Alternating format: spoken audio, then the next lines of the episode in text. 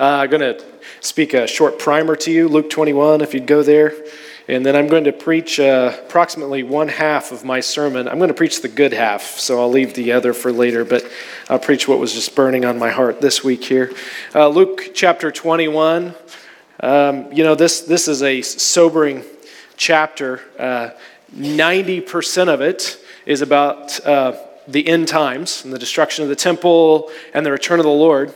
And 10% of it is about the little widow who put two copper coins in. And it's fascinating to me, but that this chapter is wrapped. Now, I don't believe that chapter headings and the numbers are divinely inspired, but I do think it's interesting that God and His sovereignty would have that story wrapped into the end time story, because I believe that there's a giving away, there's a breaking out that happens uh, when, when Christ returns. I think there's a giving away of money, I think there's a giving away of time that's going to happen, I think there's a giving away of life that's going to happen. And I think it's going to usher in the return of Christ Jesus. And so, just interesting in Luke chapter 21 here. But uh, you get reading through this, and the disciples come to him in verse 5, and, and they're talking about the temple, and Jesus says, No stone will be left on another one. And they're saying, When is this going to happen? He's saying, Watch out that you're not deceived. And he tells them three different times, Do not be frightened. Do not worry what you're going to say. Do not fear. It's going to be terrible times, Luke 21 says.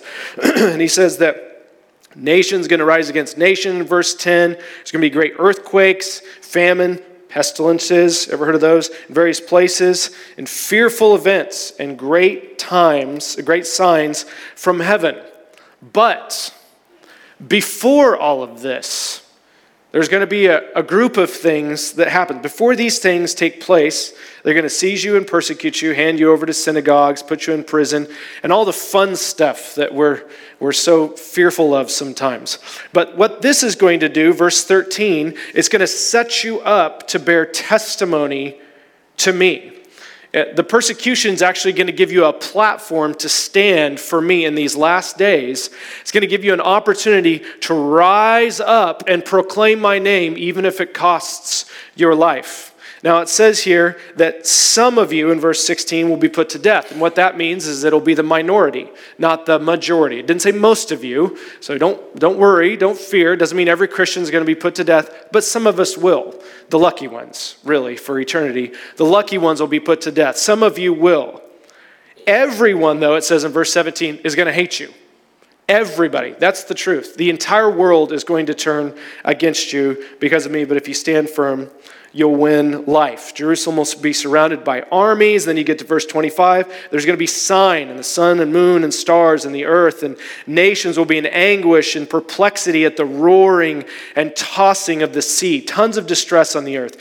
People are going to faint from terror at this time and they'll be apprehensive and they'll be fearfully nervous in expectation of what's coming on the world. Why? For the heavenly bodies are going to be shaken. If the heavenly bodies are going to be shaken, the pillars of the earth are going to be shaken. We're seeing shaking right now in the natural and especially in the spiritual.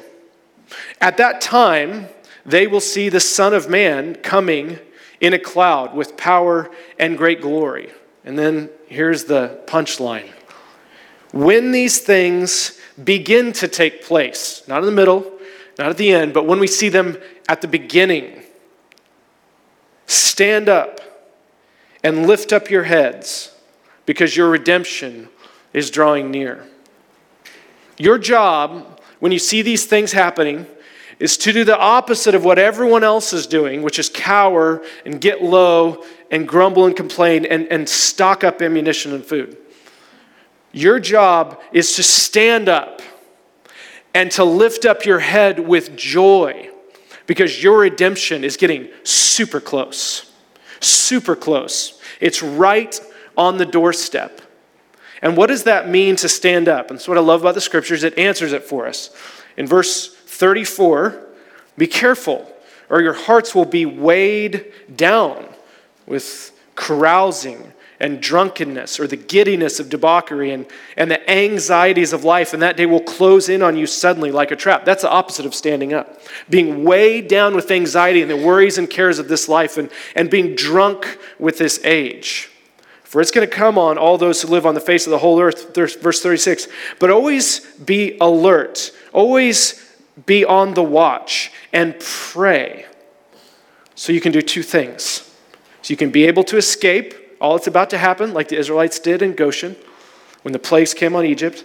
And number two, you may be able to stand before the Son of Man at his coming. So, see, we're calling y'all, we're all called in this last hour to pray like never before. Business as usual is over in the church.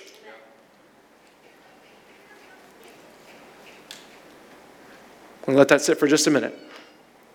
There's no more time to play church anymore. Our kids don't have the luxuries that we had to be go through teenage years and be rebellious and do all that and then come back to the Lord in our 20s or 30s. There's no time. It's over. It's a generation's call now to be on our face before the Lord and pray for tears and pray that the Holy Spirit invade and move in power that we might be able to stand at his coming. Because I tell you, without intimacy with the Holy Spirit, you ain't gonna make it. None of us will make it through these days without the oil in our lamps. This is not a scare tactic. I'm just telling you, you have to know him. And lip service will not do it, only from the heart level. If he's got his home in your heart through faith, you'll make it through to the end. You'll stand to the end. You got to pray. You have to seek him. You have to buy gold refined in the fire. What does that take? Cost. It costs you time. It costs you relationships. It costs you comfort. It costs you food. It costs you sleep. What are you willing to pay for the gold? What are you willing to pay for the oil? Go buy oil from those who give oil away. What are you willing to pay? What is the Lord calling you to pay? I promise you won't regret it. But it's required in this last hour. Stand up for your redemption is drawing nigh. Lift up your heads in joy. Guys, this is a good day. This is the church's finest hour. Our finest hour is upon us. Do not let this be wasted. I promise you, the Holy Spirit has great heroes in the faith in store right now. Biblical level heroes in the faith may be sitting in here and for sure in the church today that might give their lives. They might lead, lead cities into salvation. Who knows? He's looking for men and women who will be all in in this last hour here.